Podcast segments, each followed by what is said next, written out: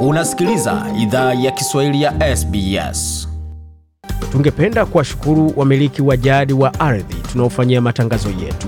Kuanzia leo, idhaa ya Kiswahili inatoa heshima zake kwa Kamareg, watu wa taifa la Kulinga, kwa wazee wao wa sasa na wa zamani. Pia kuanzia leo kuna wakubali wa Aboriginal na Torres Strait Islander ambao ni wamiliki wa jadi kutoka ardhi zote unaosikiliza matangazo haya.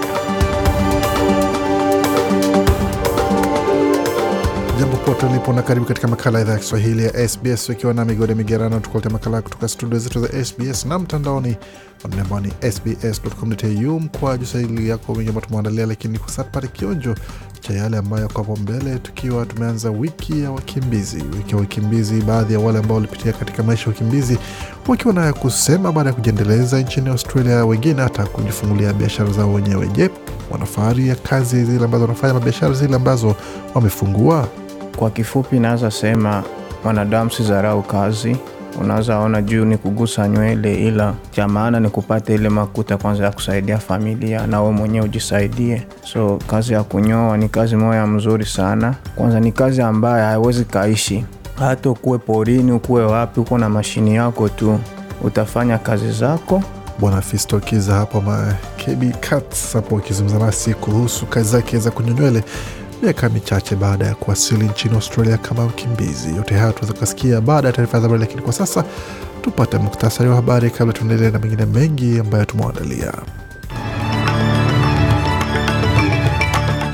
Serikali ya New South Wales yazindua mradi wa kuwasaidia vikundi vya wakazi kununua nyumba ambao uko sawa na sera ya chama cha shirikisho cha Leba na wakimbizi wenye viza za muda nchini Australia waihamasisha serikali ya shirikisho itekeleze ahadi ya kutoa viza za kudumu. Kimataifa, Jamhuri ya Kidemokrasia ya Kongo yaitaka Rwanda kutoshiriki katika kikosi cha pamoja cha kikanda cha mashirika ya kibinadamu uh, yakiwa yanataka Tanzania kusitisha shughuli ya, ya kuhamisha Wamasai katika maeneo ya Serengeti.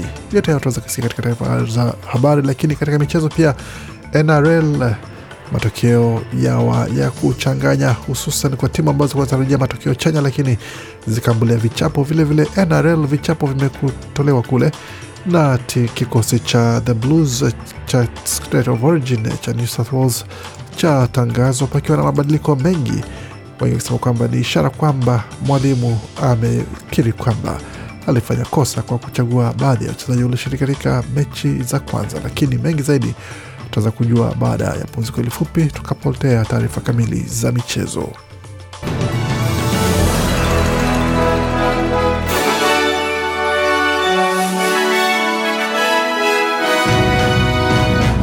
Wasikia idhaa Kiswahili ya SBS ukiwa na migode migerano, na hii hapa ni taarifa kamili ya habari.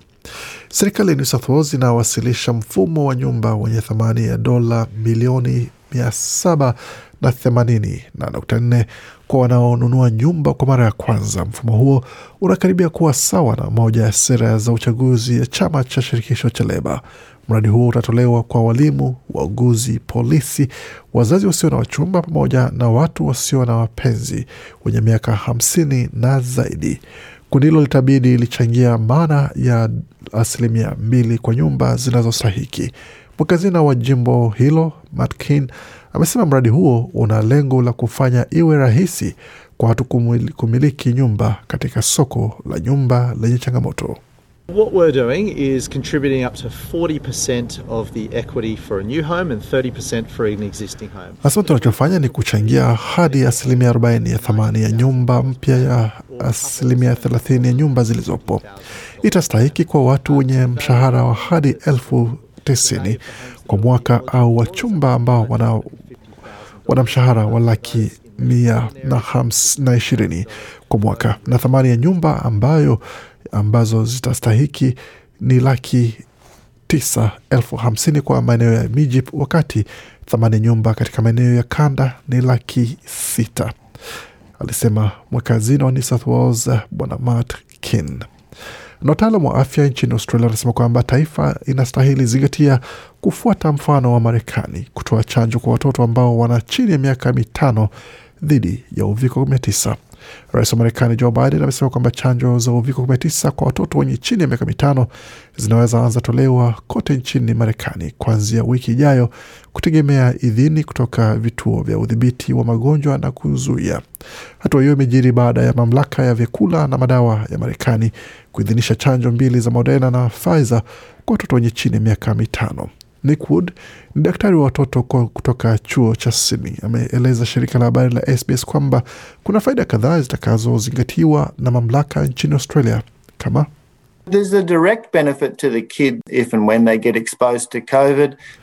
Nasema kuna faida moja kwa moja kwa mtoto, na wanapopata uviko hawataugua sana na kulazwa hospitalini.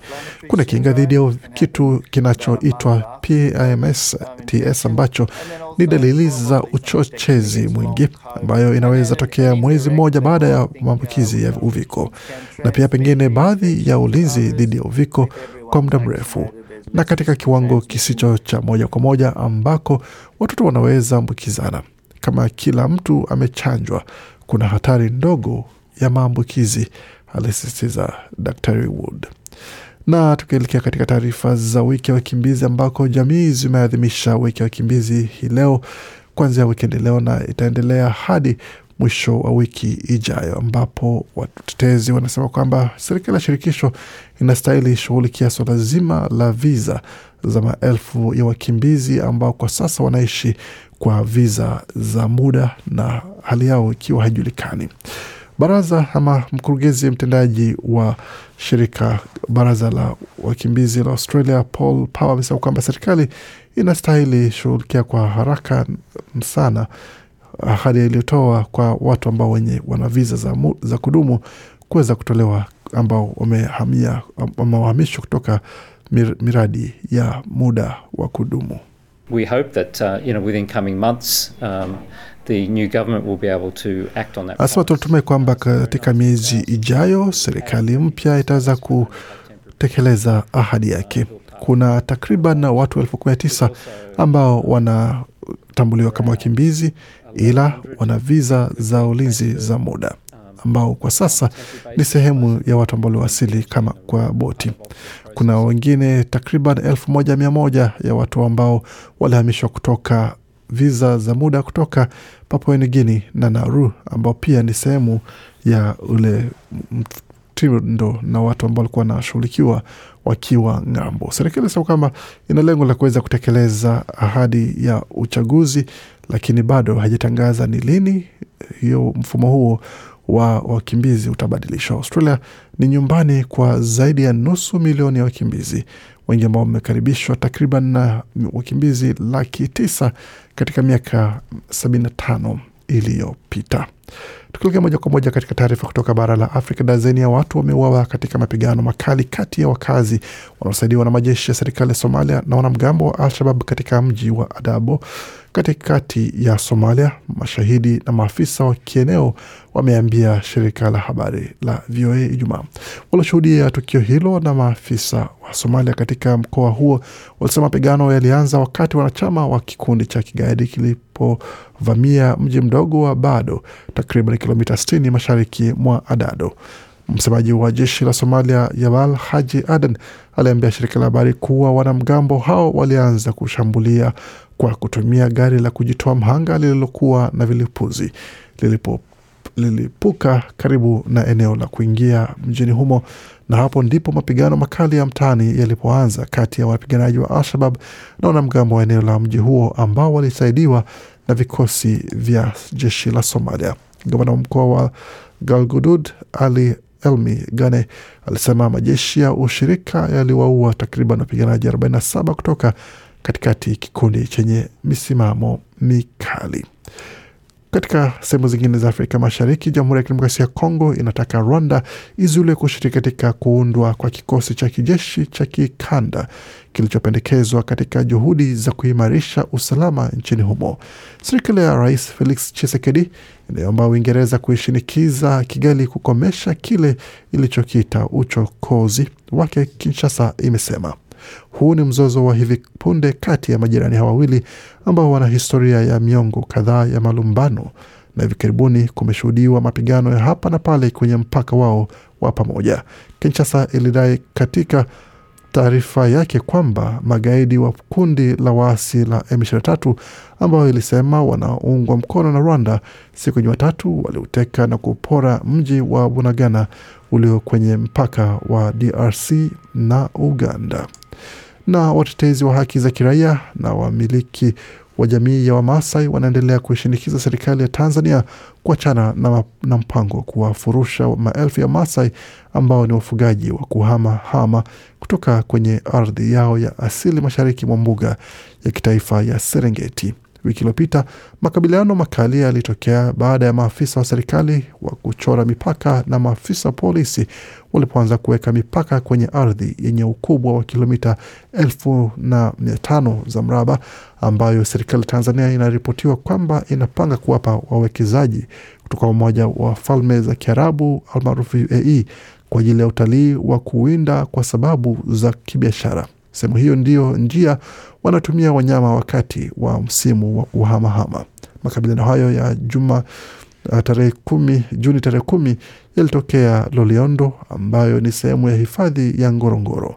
Video kwenye mitandao ya kijamii inaonyesha Wamasai wakiwa wamekusanyika kupinga shughuli ya kuweka mpaka katika eneo hilo.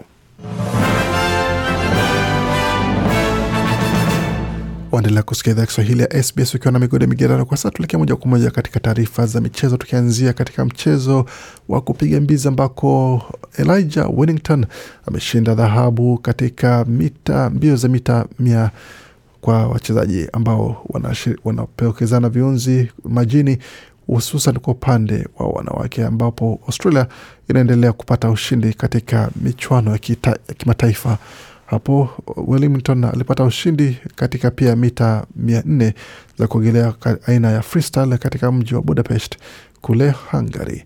Na mchezaji mwingine pia Molly O'Callaghan pamoja na Maddie Wilson, Meg Harris na Shena Jack waliendelea kushinikiza umahiri wa Australia katika michuano hiyo ambako walipata ushindi mnono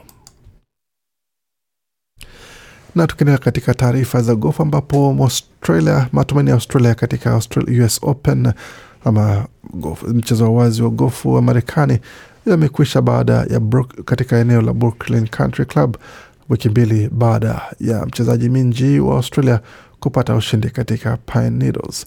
Minwoo ali aliibuka kama Mwaustralia ambaye anaongoza kwa upande wa wanaume, lakini basi akawa kwamba bahati yake imefikia mwisho katika michuano hiyo.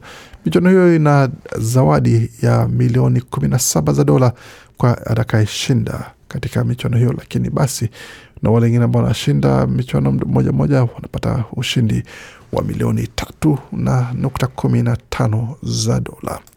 Katika mchezo wa NRL mapema leo Bulldogs waliocharaza West Tigers alama zikiwa ni 36 kwa 12, wakati Raiders wakiwacharaza Knights 20 kwa 18, Parramatta Eels wakiwacharaza Roosters 26 kwa 16, wakati Warriors wakichapwa 40 alama 40 kwa sita dhidi ya Panthers. Katika mchezo wa AFL timu ya Gold Coast Suns waliocharaza Adelaide Crows alama zikiwa ni mia kumi na sita kwa sabini na tatu wakati Bulldogs wakiwacharaza GWS Giants mia ishirini na tano kwa mia na tano. Geelong ikiwacharaza West Coast alama zikiwa ni themanini na moja kwa sitini na tatu.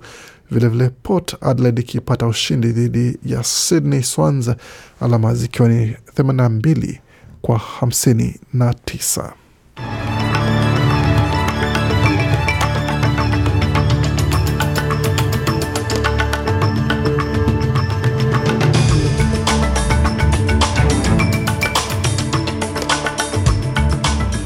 na tisa. Nam, tukiingia moja kwa moja katika masoko kujua hali ni vipi katika ubadilishaji wa fedha. Dola moja Marekani sawa na dola moja na senti 43 za Australia, wakati dola moja Australia ni sawa na faranga 1416 za Burundi. Dola moja Australia sawa na shilingi kwa mradi faranga 1393 na senti 92 za Jamhuri ya Kidemokrasia ya Kongo, wakati faranga 712 ni sawa na dola moja Australia, wakati dola moja Australia sawa na shilingi 2634 za Uganda na dola moja Australia sawa na shilingi 81 na senti 89 za Kenya, wakati dola moja Australia ni sawa na shilingi 1624 na senti 95 za Tanzania.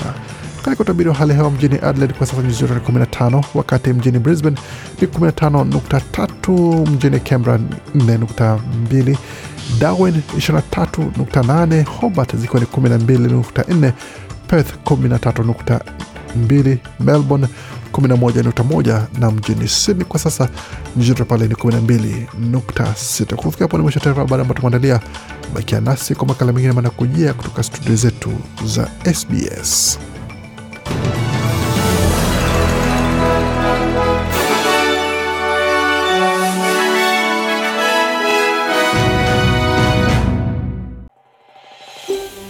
Je, unataka kusikiliza taarifa zingine kama hizi? Sikiliza zilizorekodiwa kwenye Apple, Google, Spotify au popote pale unapozipata.